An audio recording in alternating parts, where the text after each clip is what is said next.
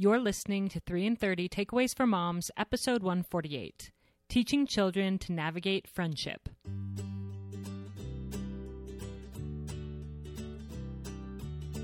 Welcome to 3 and 30, a podcast for moms who want to create more meaning in motherhood. Each 30 minute episode will feature three doable takeaways for you to try at home with your family this week. I'm your host, Rachel Nielsen. Thank you so much for being here. I recently asked the 3 and 30 podcast community on Instagram to help me choose episode topics for the rest of 2020 and into 2021. I asked if you could hear a 3 and 30 episode about anything, what would it be? The responses were amazing, and I used them to craft a content calendar that I hope will be incredibly enriching and inspiring for all of you in the next many months. One comment in particular got so many likes from other mothers that I knew we needed to address it on the podcast ASAP.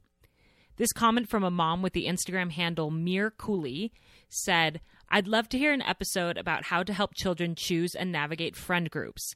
It's such a strong outside influence. How much should I guide my child on choosing friends? How do I explain red flags within unhealthy friendships without judgment for others' decisions and differences?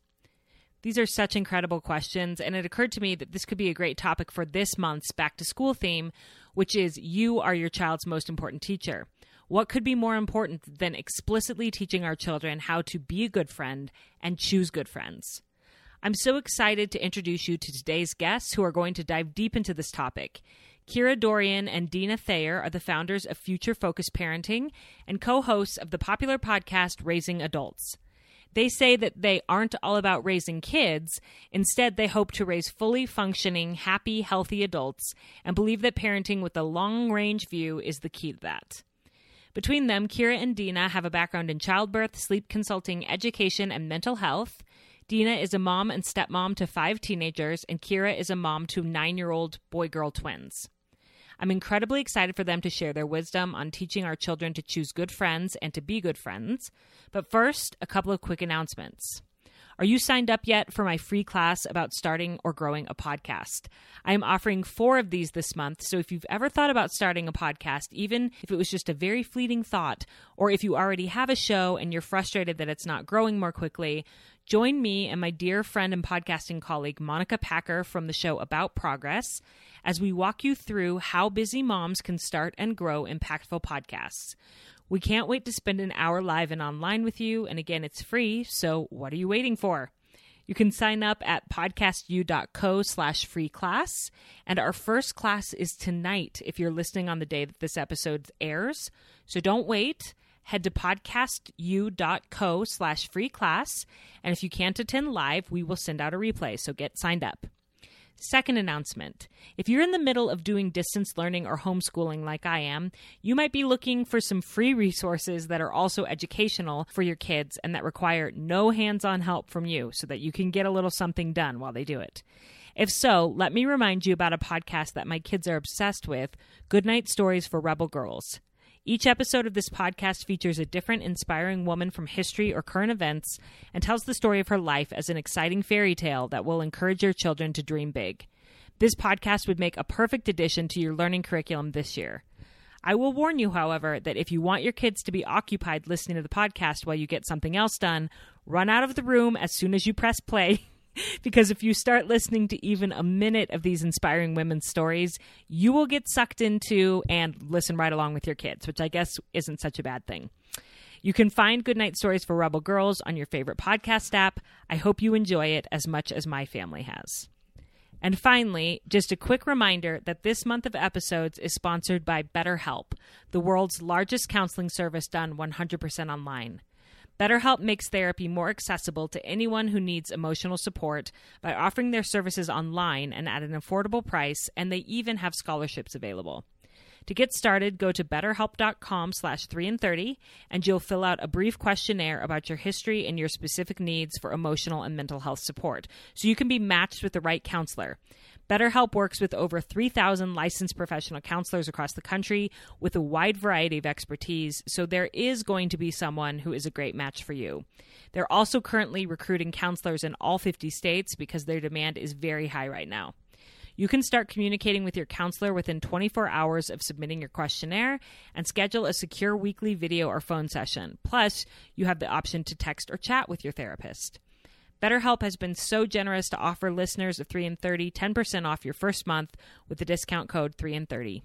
So if you've sometimes wondered if maybe you would benefit from therapy, why not give it a try with this super convenient, affordable, and confidential option? Go to betterhelp.com slash 3 and 30 for 10% off your first month. That's better, dot com slash 3 and 30. And now on to the show. I can't wait for this discussion about how to help our kids navigate friendship. Here we go. Deana and Kira, welcome to 3 and 30. Thanks for having us. Thank you. We're so excited to be here. Well, I am thrilled to interview you. You have a wonderful podcast and an organization that supports parents. And I particularly love that the two of you are kind of in different phases of parenting. One of you is parenting elementary age kids, one of you is parenting teens and young adults, because I really feel like that adds to the breadth of your conversations and the wisdom and the discussions that you have. And I'm so excited for you to bring that to this discussion about friendships. Yeah, we're definitely in different phases of the journey, that's for sure. Mm. I have five teen and young adult children that range from 16 all the way up to 21, Wow. while Kira's are nine. So, yeah, it's definitely different seasons. Yeah. And I feel like so often with takeaways on my show, because I have younger children, moms will say, but how does this apply to older children? And so I love you've intentionally chosen takeaways that you believe apply to all ages, right? With this friendshipping topic. Yeah, definitely. Absolutely. And Kira will really share how to kind of lay the foundation for each of our takeaways with those younger children. Mhm. And then I can pop in and and maybe share how that might morph or change with older Mhm. children or even how it might look a little bit different altogether. Yeah. Okay. That's great. Well, let's just go ahead and jump in. Do you want to get us started with your takeaways? Sure. Well, Kira and I often build acronyms on our show, Raising Adults. I am a self professed word nerd. And since we're Mhm. talking about friendship today, our three takeaways spell the word pal. So P A L. So our first takeaway is that letter P, and it stands for pay attention. So, one of the very first things we want to encourage our children to do is be good observers of friendships. And that includes many things. First, observing what do you like in a friend. So some of this comes out of probably conversations you start at home. What makes a good friend? What are the qualities you'd look for in a friend? And then as you're interacting and as your children go off to school or activities or community events, they should really be watching their friends and thinking about how they interact and what they like about what they're seeing and what they maybe don't like so well because that really will help them clarify who they'd be interested in being friends with, and what are those traits that might make them mm, have a little bit of a red flag or say, maybe this isn't such a great choice for me. And Mhm. especially with those younger ones, you might have to talk that through with them a little bit, like really thinking about what makes a good friend. And there's also a really great, unique way that you can do this right in your own home that Kira's going to talk about. Perfect. Yeah, so especially with younger kids, one of the most effective ways to help them pay attention is to use the media that they're engaging with. So that could be a TV show that they watch, or it could be a book that you're reading with them. Those are amazing opportunities to have discussions with your kids and go, hmm, what did you think about that behavior or what would you have done differently? Or also the empathy piece. This is a wonderful way of teaching empathy which is key to being a great friend and also kind of what to look for in a great friend. Mhm. asking you know what do you think's going on for that character that's making them behave that way? Is there anything you Mhm. noticed that makes you think oh i think they're hurting and that's why they're lashing out and helping kids start to break down the behavior of others to understand where it comes from why it's happening what's actually not about them what is about them and and how to kind of piece all that together and so just as simple as sitting down with a story and going wow what did you think of the way those two people talk to each other Yeah. is a, a fantastic way of, of helping your kids pay attention Oh, I love that. I love the suggestion of using media because sometimes we don't want to use the actual behavior of other children because we don't want to sort of gossip about the other children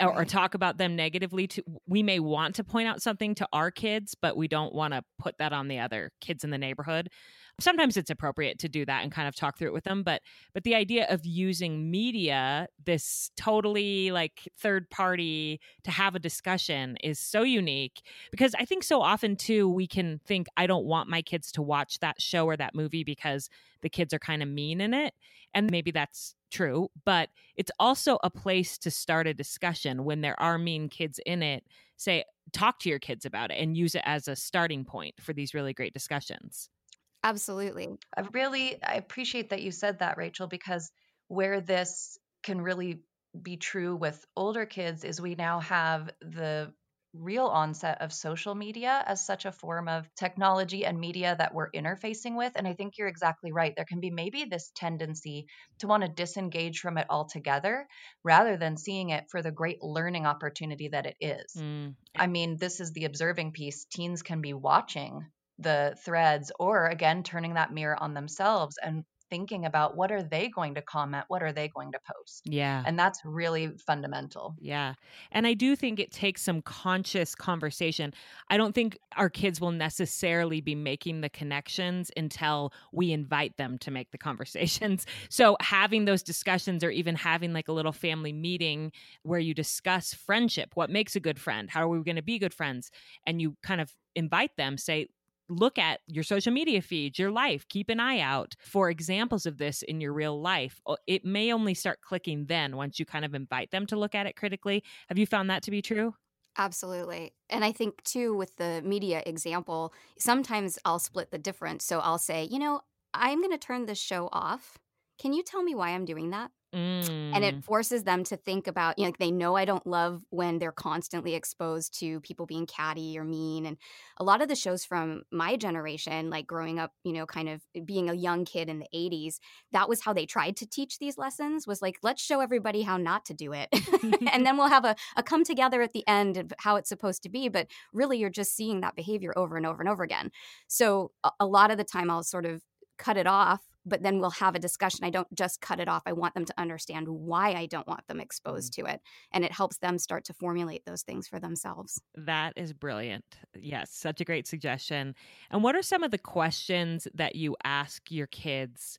to help them to start to think about their own friendships to to identify who's a good friend and who isn't yeah, so this is our second takeaway. The A in the PAL acronym is ask good questions. Deana and I are enormous fans of questioning. In fact, questioning is one of the most effective ways to parent for a couple reasons. First of all, you get a lot more information when you question than when you just tell your kids things. Mm. But second of all, it really makes kids um, develop critical thinking skills. If you're asking questions, instead of just telling them what to do or telling them what you think, it allows them to kind of start to formulate the muscle of how do I think critically about everything, not just about friendships. And then finally, questioning really makes kids feel heard and seen because it's like, wow, my parent is really interested in what I think and what I have to say. So it builds a really beautiful foundation of communication between parent and child when we're questioning. Mm. So, questions to be asking specific to friendships uh, How does this person make you feel when you're with them? Do they make you feel good about yourself or bad about yourself? And if the answer is bad about myself, you go, interesting. Next question Is that how a friend should make you feel? How should a friend make you feel? What are the things that a good friend does? What are some things that maybe somebody who's still working on friendship doesn't do or does do. And that's the other piece you mentioned earlier, Rachel, about, you know, we don't want to use specific kids. And I agree with that. And I think so, it's really important that kids understand that everybody's working on this. This is it's like universal. Kids are learning how to be good friends. So even if we're commenting on a kid in the neighborhood because it is appropriate, it's okay to let kids know, you know, it looks like they're still working on developing their friendship skills. We're all working on something. Mm. You can also ask, does that person choose you a lot? Because I see in my neighborhood a lot of you're fine to play with when no one else is around, mm. but when everybody else is around, I'm not that interested in you. So, should a friend be someone who always chooses you, who wants to be with you? And then also asking them questions about their own behavior. And this is where that empathy piece is, you know, you can really build this with that as well by saying, you know, that's interesting. I heard you say X, Y, or Z. I'm wondering if your friend had said that to you, how would that have made you feel? So not only are you helping them reflect on, am I being a good friend, but you're teaching that empathy piece of stepping into someone else's shoes and imagining what that experience must be like for them. And so mm-hmm. those are just a few examples of the kind of questions that you can ask to help your kids think critically about their relationships. Yeah. Oh, it's so profound. And I do feel like with that empathy piece, you talked about this earlier, asking them why might that person be acting that way? to help them to see that when people are hurting sometimes they hurt others yeah. and i think is really good. But then how do you also teach them that it's still not okay for them to mistreat you even if they're hurting but you can still have grace for them?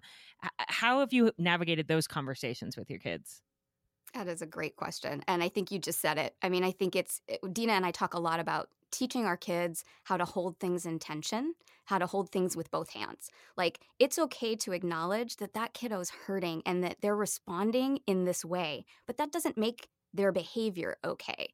One of our favorite phrases to give parents with just regards to raising kids with emotional intelligence is your feelings are okay, but that behavior is not. Mm. So I totally welcome those feelings, but I'm going to need you to change the way that you're behaving because of them.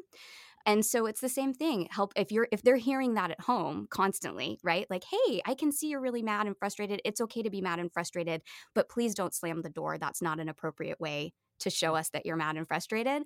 Then when you say, "Wow, it looks like, you know, Sarah is hurting and her feelings are okay, but what do we think about her behavior? Mm. Is that mm. a good way of expressing if she's hurting? Could what other ways could she have done that? And that goes back to that questioning piece. Yeah. And think about, I mean, incredible boundaries that you're teaching your kids there about how to allow people to treat them in the world when they're grown-ups while still having compassion and grace for people's experiences, but still having that healthy line with how they are treated. And and Deana, how have you seen this asking great questions? Does this work with teenagers or do they just kind of shut down and think that you are being nosy? I think it really depends on a the situation and b the teenager yeah. so eh, th- this does shift a little bit as our children get into those teen years particularly in that we might be leading with a very different question so i'm still using a lot of questions in my household as kira said we're really big fans of that because you're really inviting your child to enter into a conversation with you and you do get more information that way but with teens we might start with a question that's something like are you just wanting me to listen right now? Or is it okay if I ask a few questions about what's going on? So that leading question might be Can I ask some questions? And then the follow up to that is critical as well. And that is that then we as a parent have to be okay if they say, no, thanks, I'd rather not have questions or feedback right now. I really just want to share. And what I love about this is when we're open to that and when we can accept that no, thank you, we've just laid the foundation for them choosing to come to us again the next time. Mm. And, you know, maybe that time they will say, Hey, I'd love your thoughts on this. And so we really develop this environment that says, you know what, my parents are a safe place. And so that's what I love about that. But it is important to be aware that sometimes they're just venting or they want nothing more than a listening ear. And that needs to be okay. Yeah. And I think so often what I when I'm venting, what I need first is just a little bit of validation. You know, my husband a lot of times when I vent to him, he'll immediately at, start asking questions. He wants me to dig deep and change my mindset and think positive. But I it's like offensive when he starts off with a question like, "Well, what about this?" I, all I want is for him to say, "That sounds really hard." First, and then he can ask the question, right. yes. you know? this is a, mm-hmm. a universal problem, I think, Rachel. yes. Yes, and I'm I think with our kids too just saying like that is so hard. That is legitimately hard because I think as adults sometimes with kids problems with kids drama within friendships, we have the big perspective that it's not that big of a deal, but it's so real to them and to just say that's so hard. I remember when I went through something similar and then start in with what do you think the motivation could be behind that behavior? How does it make you feel? All of that after. Absolutely. Exactly. Yeah. And one thing that I think is really powerful about asking questions instead of trying to fix it right away is that, well, I think I am so often tempted to just, I get mama bear. So when my kids tell me something about like a situation on the playground, I start to bristle and I think, what that kid is such a little brat, you know, that and I want to say that kid is not worth your time. But it's so much more powerful for me to just listen and to realize my kids are going to be okay. And I don't need to go all mama bear and ask the questions of them so that they can figure out that maybe that kid isn't worth their time or isn't being a good friend, I should say. I should frame that more positively. Rather than just telling them, allowing them to figure it out, but then also checking back in. So a lot of times this happens on like drives to and from school, I feel like with my kids, mm-hmm. checking back in and saying, So how is it going with so and so? Are things better on the playground? What have you decided to do about that? Can lead to really good conversations about friendship. Absolutely. I love I love all of that. Mm-hmm. Okay, great. And then what is your third takeaway? So, the third letter in our PAL acronym is L, and this one stands for lead by example. And again, there's a few ways you can do that. The first is modeling with your own friendships. Mm-hmm. We have myriad friendships as adults with family members, with our friends, with perhaps colleagues or coworkers, and our kids are watching especially if we've done well at teaching them the letter P, pay attention. So they're watching. And we have a really great opportunity because we're uniquely positioned kind of to be on display for our kids. And so in our own friendships, they get to see us reaching out to make time for our friends, us being kind if something hard has happened to our friends. Maybe they see us going to the effort to bring them a meal or give them an extra phone call or send them a handwritten note. I think we have a really special opportunity as parents to be modeling. And, and Kira and I talk all the time about modeling and being that example. And our friendships are a great place to do it. And I also think what's great about that is it ties back to that first piece with observing because one place kids can learn a lot about the kind of friend someone is is by how they treat their family. And so watching even those inner family relationships can be super helpful. So we can't skip that modeling piece. It's really important. Yes. Yeah, and, and, another interesting way to think about modeling, it's almost like an oversight that parents make sometimes, is it, I see a lot, um, you know, there's a dynamic between the kids that's really kind of yucky and, and that mama bear instinct kicks in because I have that too. But parents feel bad saying no to a play date and so they keep putting their children in these positions, even if at home they're saying, Yeah, I don't really like the way that they treat you either. But then they keep having a play date. And it's okay to also talk through, you know, I don't want to model for you that it's okay to keep pursuing a friendship that you've expressed to me makes you uncomfortable. Mm. And maybe if we've tried to work that out and it's not getting worked out, it's also okay to model, you know, I think we should take a break from that friendship for a while and allow that, even if that feels a little uncomfortable to the parent, you're modeling for the child, it's okay to take care of yourself in that way. Mm. And even talking through that with your own friendships, I mean, you have to be careful with that, what you talk about in front of your kids, but saying, like, I'm taking a pause because of this, or, you know, just talking through some examples of how adults navigate difficult relationships or conflict without getting nasty.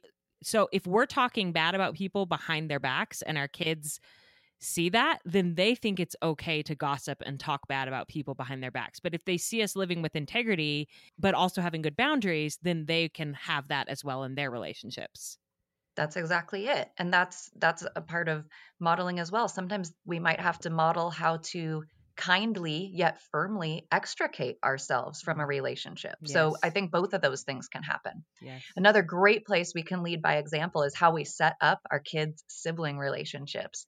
And some of this is just even with our words. I love Kira mentioned earlier how talking about if someone is struggling in an area, we're saying they're still working on that part, or maybe they're still working on being a good friend. How we frame the vocabulary is really huge here. And with siblings, we can say things like, you know, this is your first friend. Mm. And really setting that that sibling dynamic up as a friendship rather than what it often becomes, which is maybe some animosity, right? So setting that up well and really creating positive interactions with your kids so that they can grow to foster friendships at home. And what I love is when kids do have brothers and sisters, they also get to kind of practice. It's like flexing that muscle, as Kira said earlier. They're getting lots of opportunities to learn about things like taking turns or sharing or choosing to use kind words when maybe a mean word would be easier in the moment.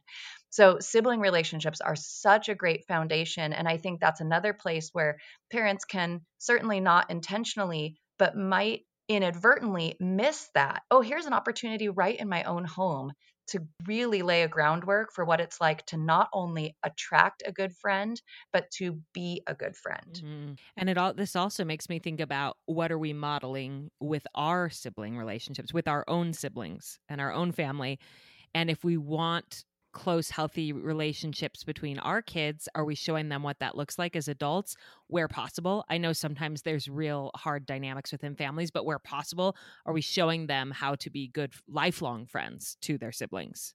Absolutely. Yeah. I mean, and, and even if that relationship is strained, it's okay to walk with your kids through that. Mm, you know, yes. Like, here's why I don't speak to your Uncle Joe.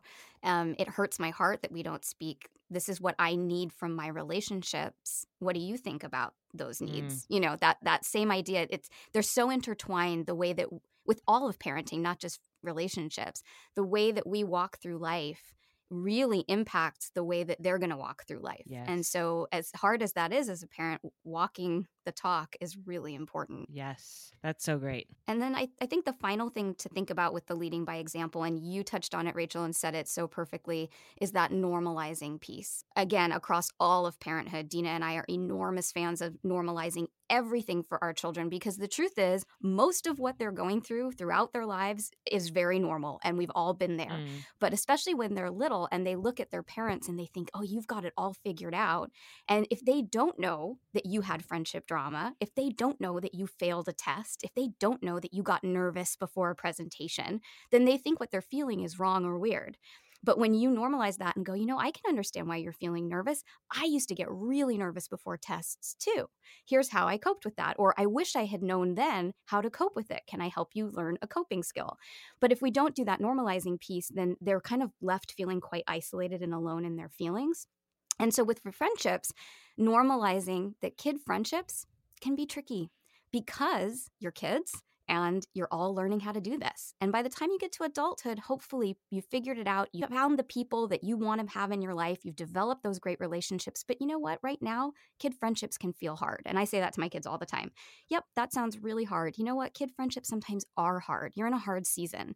But on the other side, is the relationship you see between me and my best friend is the relationship that you see between daddy and his best friend you know comparing it and and that modeling piece comes back in as well Mm. And I love there the the language that you use. Kid friendships are hard because you're all still learning how to do this. Reminding them you're learning, it's going to get easier, it's going to get better. And when you're an adult, you can look forward to some really healthy, great relationships when people have learned more. And I think about even in like I had some really rough friendships in middle school. and I look back and I mm. think I kind of think why did I allow myself to be treated like that? But I was learning. And when I then when I look at the transition into high school, I'm like by the time I got to high school, I had some really healthy, steady friendships that I still have today. And you have to go through the hard stuff to learn how to be a good friend and how to choose good friends into the future. Yes, and you said that piece too that's so important about giving them hope that, hey, you have these great friendships to look forward to. I think that's important because back to something you said earlier, Rachel, we can see, hey, in the grand scheme of things, this is just a blip on the radar. But to them, their friend drama feels mm. huge and hard. Mm-hmm. And so it is important for them to have those great relationships to look forward to because when they're in the hard, it can be hard to see yes, past that. Absolutely. Well, this has been so helpful. I know I feel much more equipped to address this topic with my children. So thank you for that. We're going to be having a family meeting about friendship for sure. and if it. listeners want to learn more from you, where should they start? Well, a really great place to start out finding us is our podcast, which you mentioned at the top of the show. It's called Raising Adults, and that is because we are really all about two pieces intentional parenting and proactive parenting. So, we want to help parents really parent with intention. And we start all of our podcast episodes with our why around a certain topic. And then we move very quickly into the hows and the practical pieces. So that is a great place to start. The podcast is again called Raising Adults and it's on all major platforms. And if you just want to learn more about Kira and I, or you're interested in parent coaching, or want to check out some of our online resources, those are all at our website, which is futurefocusedparenting.com. great. And we have a freebie for your listeners. Oh, so if 3 and 30 listeners want some free swag, they can go to bit.ly, so bit.ly slash raising adults podcast. And we have a short video called Three Essential Strategies for Raising Adults. And then we have what we call our calendar of character traits, uh, which takes 12 months. And each month you get a whole host of stuff all about a particular uh, character trait that we feel parents would want to instill in their kids. So we've got like integrity and kindness, that empathy piece we were talking about. And every month we look at integrity and we give parents activities they can do with their kids to help foster inte- integrity, conversations they can be having, ways to model it, books you can read with your kids. It's super robust. And we've got a different character trait for every month. So if they go to bit.ly slash raising adults podcast, you can get those for free. Wow, that is an incredible resource. So, everybody head over there for that. I'm going to myself. And thank you so much, both of you, for coming on 3 in 30 today. Our pleasure. Thanks for having us, Rachel. Thank you for having us. Wasn't that interview fabulous? So many practical gems and talking points in there. As a reminder of the three takeaways, the acronym is PAL. P is for pay attention, A is for ask great questions, and L is for lead by example. Okay, so P, teach your children to pay attention to their friends' behavior, how they treat people, and if that matches with what they believe to be the characteristics of a good friend. You can also do this with characters in media, books, shows, even social media. Ask your kids to analyze how they're behaving and why it is or is not okay. Takeaway number two A, ask great questions. Instead of sermonizing to your kids about friendship or trying to jump in and fix it for them during interactions that are a little yucky, Ask them questions that will help them decide for themselves what they want in a friend. Questions like How do you feel when you're around them? Do they always choose you, or do they go back and forth on whether or not you're their friend that day? Are they happy for you when you're happy? And don't forget that validation first, especially with teenagers, often goes a long way. And finally, takeaway number three L lead by example. Show your children what it looks like to be a good friend by the way you connect with your own friends and talk about them when they're not around.